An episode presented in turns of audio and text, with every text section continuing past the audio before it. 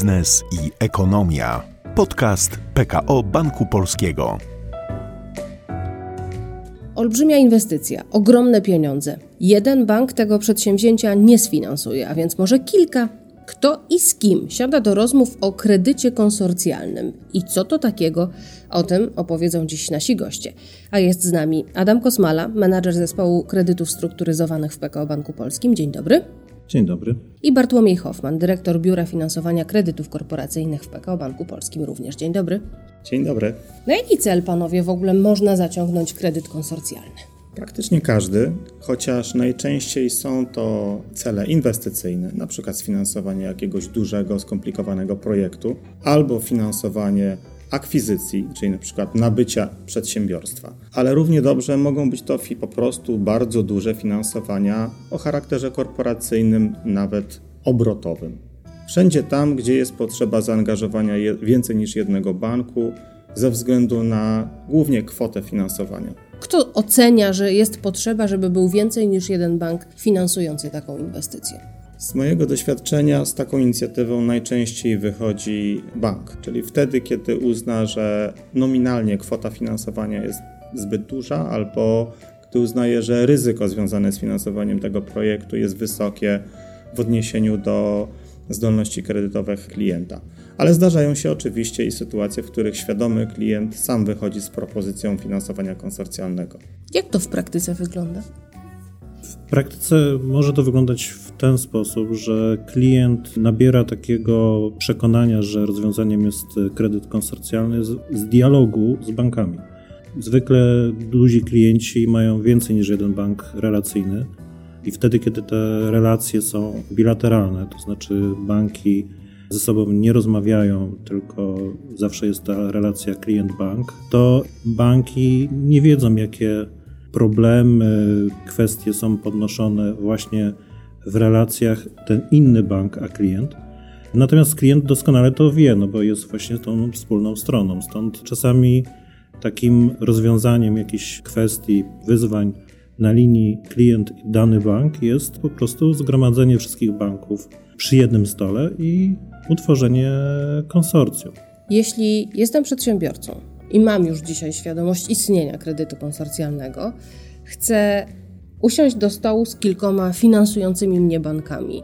Rozumiem, że nawiązuję w pierwszej kolejności relacje z tym bankiem, który jest moim głównym bankiem obsługującym moją firmę i proponuję takie rozwiązanie. Kto później decyduje o tym, jakie inne instytucje dołączają do takiego kredytu, to po pierwsze, a po drugie, jaką pełnią wtedy funkcję te poszczególne instytucje. Pewnie to jest najczęstszy przypadek, kiedy jest jeden bank, który ma po prostu największe zaangażowanie danego klienta i stąd dla tego klienta jest to właśnie ten główny bank relacyjny, z którym w jakimś stopniu ustala strategię finansowania. Wtedy faktycznie taki bank staje się takim liderem procesu. Specjalnie używam słowa lider, a nie agent, nie aranżer, nie jakieś inne, które być może wymagają jakiegoś wytłumaczenia. Natomiast lider to jest taki, powiedziałbym, neutralne stwierdzenie który właśnie w jakiś sposób kształtuje ten proces. No i owszem, taki lider może sugerować rozwiązania, często po prostu je ma jakoś tam wypracowane z doświadczeń. Najczęściej jest to po prostu dialog z klientem, ustalanie, co byłoby najkorzystniejsze, ponieważ, tak jak powiedziałem wcześniej, to klient zna te tematy, wyzwania na, na linii z pozostałymi bankami, a nie ten lider ustala się po prostu optymalną strategię. Jeżeli klient jest doświadczony, czy po prostu korzysta z, też z jakiegoś doradztwa finansowego, bierze na siebie większą odpowiedzialność, ale banki zwykle są w stanie go jakoś tam w tym wspomóc, jeżeli takiego doradztwa nie ma. Ile takich podmiotów bierze udział w finansowaniu inwestycji w Polsce, w polskich warunkach zazwyczaj? Polskich warunkach mamy zwykle do czynienia z finansowaniami klubowymi, które składają się z kilku instytucji.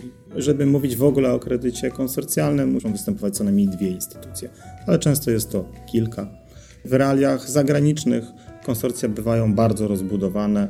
One ulegają poszerzeniu w wyniku tak naprawdę procesu syndykacji, w której ten aranżer lub kilku aranżerów, którzy byli tymi bankami wiodącymi, i strukturyzowali transakcje, następnie sprzedaje udziały w tym e, konsorcjum bankom pozostałym, być może mniej znającym klienta albo mniej doświadczonym w danym typie transakcji. Użył Pan określenia kredyt klubowy. To znaczy, że w polskich warunkach inaczej zupełnie wygląda to niż za granicą i używa się także innego określenia? Nie, nie powiedziałbym, że wygląda to inaczej. Po prostu jest to pewnym rodzajem kredytu konsorcjalnego, w którym de facto nie występuje syndykacja. Stronami rozmów z klientem są bezpośrednio kredytodawcy. Nie mamy tego etapu wyboru aranżerów, a następnie syndykacja, więc sprzedaży tych udziałów kolejnym instytucjom finansowym. To jest model dominujący w Polsce. Nie jedyny, ale rzeczywiście dominujący. Siadamy do stołu, ja, przedsiębiorca, przedstawiciele banku lub kilku banków jednocześnie. I jak to krok po kroku później wygląda, żeby dany kredyt konsorcjalny uruchomić? Czy zbieram dokumentację dla jednego, dla lidera, który rozpoczyna ten proces, a później wewnątrz tej finansowej machiny ta dokumentacja jest już przekazywana, czy też ja, będąc przedsiębiorcą, muszę mieć świadomość, że taki kredyt konsorcjalny i kilka finansujących go instytucji to jednak bardziej rozbudowana machina i proceduralna, i papierologiczna.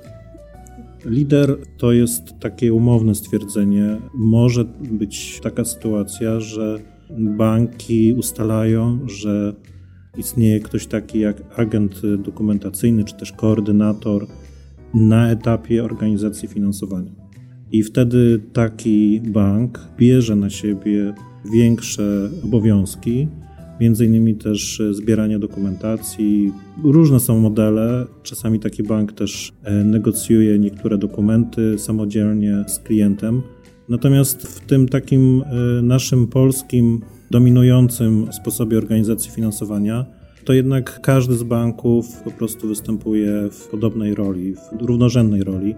Czyli każdy z banków zbiera w swoim zakresie dokumentację do swoich procesów kredytowych.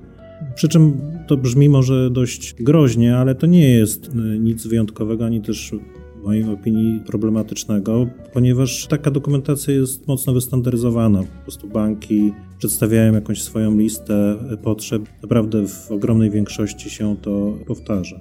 Takie dokumenty są po prostu dostarczane do banku, ponieważ każdy z banków, bez względu na to, w jaki sposób organizacji finansowania byśmy nie widzieli, to każdy z banków podejmuje decyzję kredytową za siebie. Każdy z tych banków musi nabrać w swojej instytucji komfortu, pozyskać decyzję kredytową.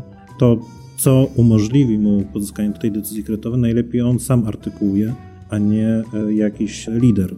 Chociaż tak jak powiedziałem, no, czasami się do takiego podejścia z jakimś tam koordynatorem, aranżerem robi się takie rozwiązanie. Wrócę jeszcze na moment do pytania, kto decyduje o tym, jaki jest skład takiego konsorcjum w sytuacji, kiedy nie jest typowo, bo panowie powiedzieliście obaj, że w typowej sytuacji duży klient ma otwarte relacje co najmniej z kilkoma bankami. Z jednym rzadko, ale może się zdarzyć, że ma otwarte relacje tylko z jednym bankiem, a do takiego konsorcjum, do takiej transakcji zaprosić trzeba innych. Co dzieje się w takiej sytuacji? Myślę, że to jest również całkiem prawdopodobny wariant, szczególnie jeżeli klient nie potrzebował do tej pory posiłkować się wieloma instytucjami finansowymi. Wtedy to bank może zaproponować klientowi konkretnych partnerów do uczestniczenia w tym finansowaniu, kierując się swoim doświadczeniem, wiedzą na temat tego, czy dany typ transakcji może spotkać się z zainteresowaniem konkretnej instytucji finansowej, czy ta instytucja finansowa ma doświadczenie w pewnej dziedzinie, którą klient chce sfinansować.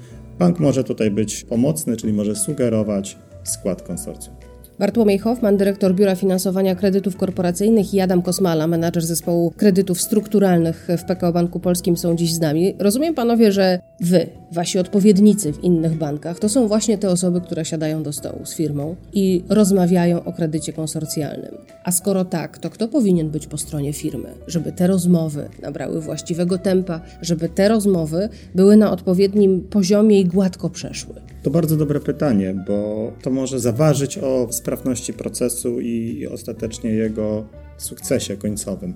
Ważne jest oczywiście przygotowanie samej firmy. Dobrze, żeby przy stole negocjacyjnym był doświadczony dyrektor finansowy czy osoba wyznaczona przez dyrektora finansowego. Fajnie, gdyby również ta wiedza prawna była w organizacji, ale nie zawsze tak się dzieje.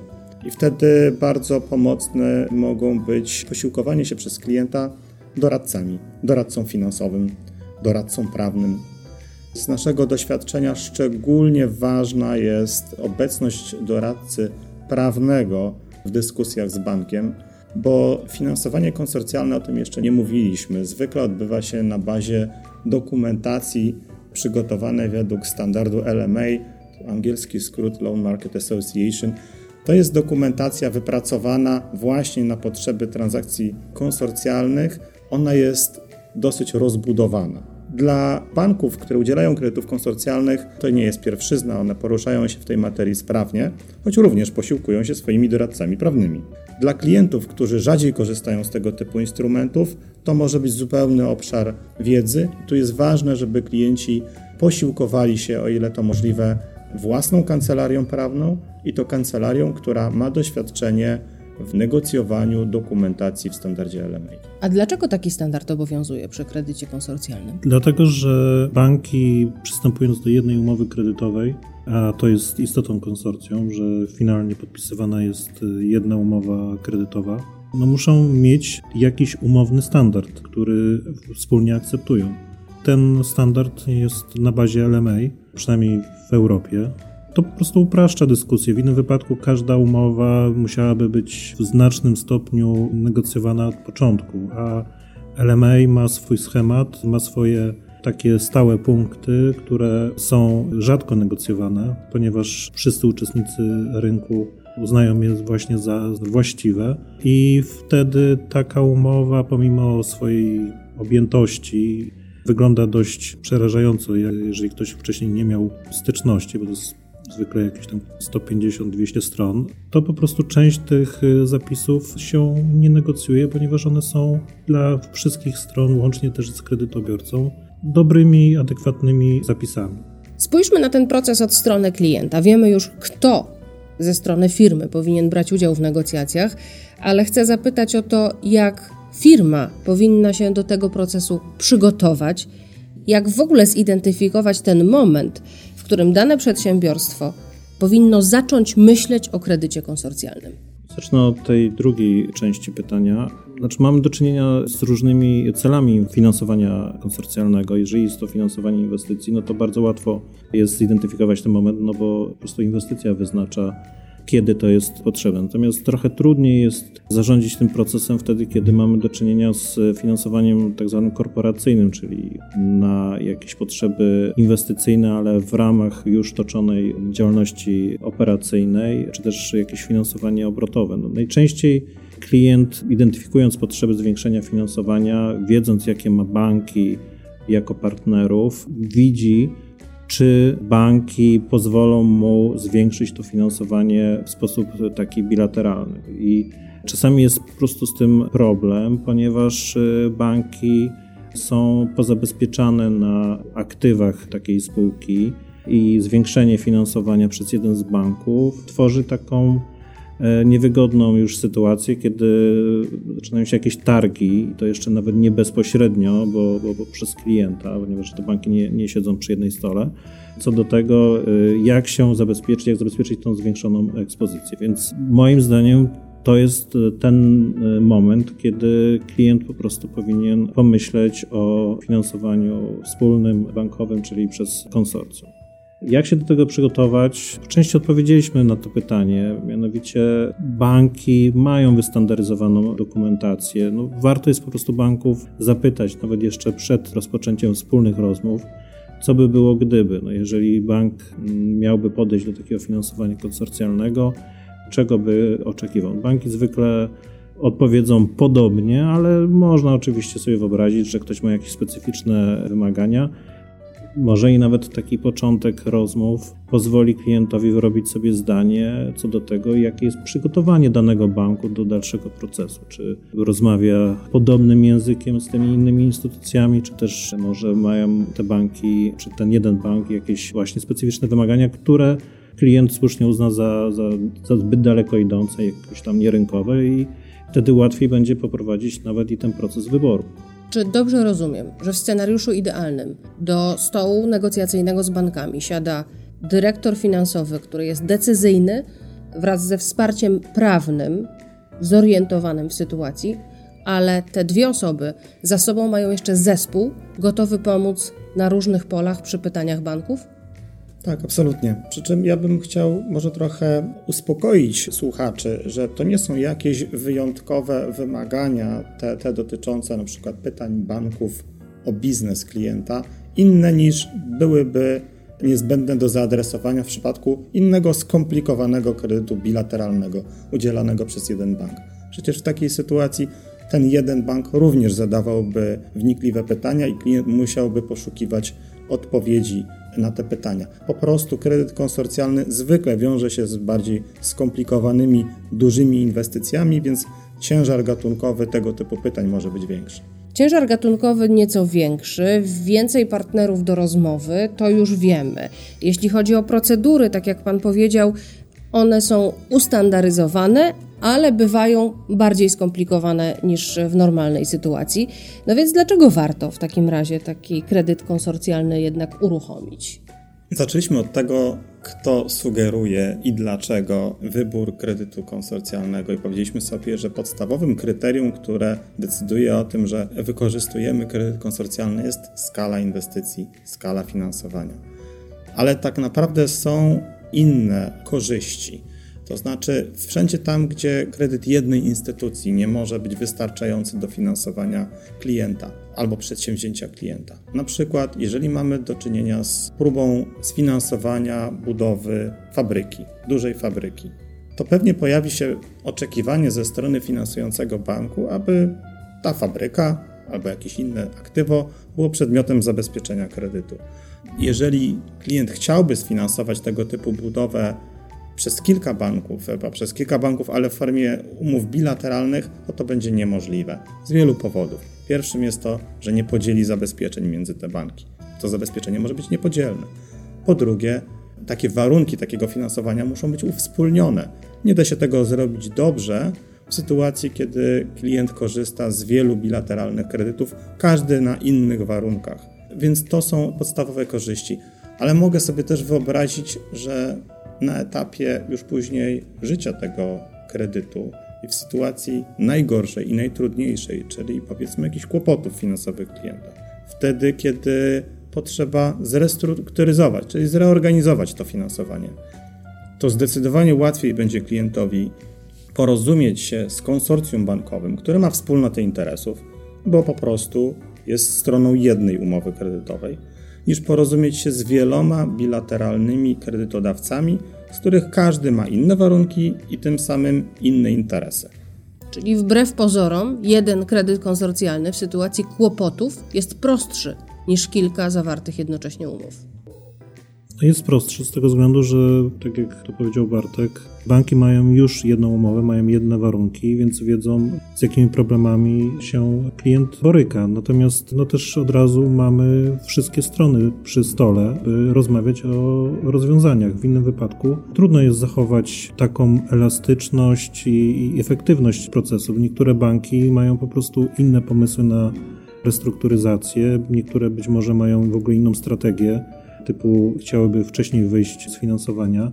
W związku z tym łatwiej, skuteczniej, efektywniej jest po prostu pracować na jednej umowie, restrukturyzując ją w gronie y, iluś tam banków. Natomiast chciałbym wrócić jeszcze do tej kwestii, dlaczego w ogóle kredyt konsorcjalny, co jest głównym powodem, że w ogóle on jest potrzebny.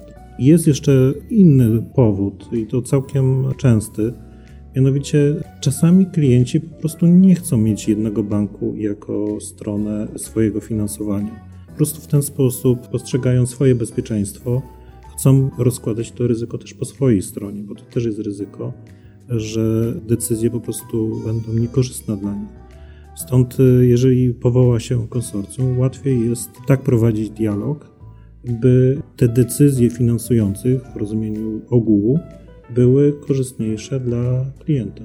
Jak wynika z Panów y, doświadczenia w rozmowach z klientami, co jest najważniejsze, o co pytają przede wszystkim? Bardzo często pytają o czas. Ile to będzie trwało? Obawiają się po prostu, że ten proces będzie skomplikowany. To prawda, to jest słuszne pytanie i myślę, że należy od razu sobie tutaj powiedzieć, że klient powinien założyć co najmniej kilka miesięcy na zaaranżowanie od podstaw transakcji konsorcjalnej. Oczywiście ten czas może być różny w zależności od stopnia skomplikowania transakcji i przygotowania samego kredytobiorcy do tego procesu, ale nie są to procesy bardzo, bardzo szybkie. O koszty także pytają? Zawsze. Ale wydaje się, że koszty są jednak elementem wtórnym. Najważniejsza jest struktura. Tak naprawdę, cóż warty jest kredyt tani, jeżeli jest niedostosowany do potrzeb klienta.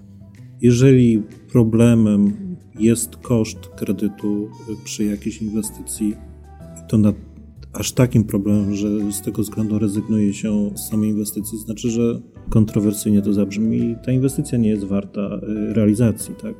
Takie inwestycje realizuje się po znacznie wyższe stopy zwrotu niż koszt takiego finansowania. Stąd y, no, klienci y, no, muszą mieć tego świadomość, że takie finansowanie po prostu jest rynkowo wycenione. No, ten rynek tutaj osiąga się, tak powiem, łatwiej, dlatego że jest kilka banków zaangażowanych, w związku z tym no, należy uznać, że to, co wspólnie proponują, jest wyceną rynkową.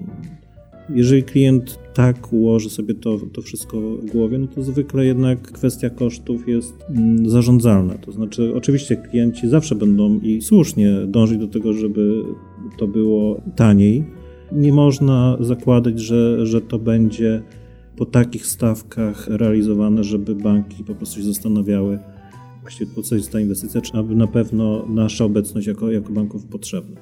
Adam Kosmala i Bartłomiej Hoffman są gośćmi podcastu Biznes i Ekonomia. Panowie, wiemy już, jakie wyzwania czekają na klienta przed uruchomieniem tego kredytu, jak wyglądają i w jakim gronie toczą się rozmowy dotyczące kredytu konsorcjalnego, a co dzieje się wtedy, kiedy ten kredyt już jest, kiedy został uruchomiony i trwa jego życie gdy następują jakieś nowe okoliczności, jakieś problemy, jakieś wyzwania. Co nieco już panowie wspomnieliście o tym, że bywa łatwiej, kiedy są to problemy. Pytanie, jak to w ogóle w praktyce wygląda? Uruchomione finansowanie i co dalej? No mamy po drugiej stronie konsorcjum banków. Chcę zmienić plan mojej inwestycji, bo zmieniły się warunki i okoliczności. I co wtedy? Kiedy już jest podpisana dokumentacja, jest podpisana umowa kredytu konsorcjalnego, to też jest już wyznaczony agent kredytu, zwykle również też agent zabezpieczeń, czasami jest to ta sama instytucja, czyli któryś z banków. Specjalnie mówię o tym, że to już jest po podpisaniu umowy, dlatego że czasami są takie skróty myślowe, że agent kredytu występuje w jakiejś roli przed podpisaniem umowy. Ja wolę używać stwierdzenia, że jest to lider finansowania, tak jak już to wcześniej powiedziałem. Agent jest powoływany na bazie zawieranej umowy kredytu. Jeżeli już w związku z tym mamy ten etap, który Pani powiedziała, to agent kredytu jest tym frontującym działania konsorcjum. On jest też punktem kontaktowym do tego, by rozpoczynać dyskusję na temat ewentualnych e, zmian.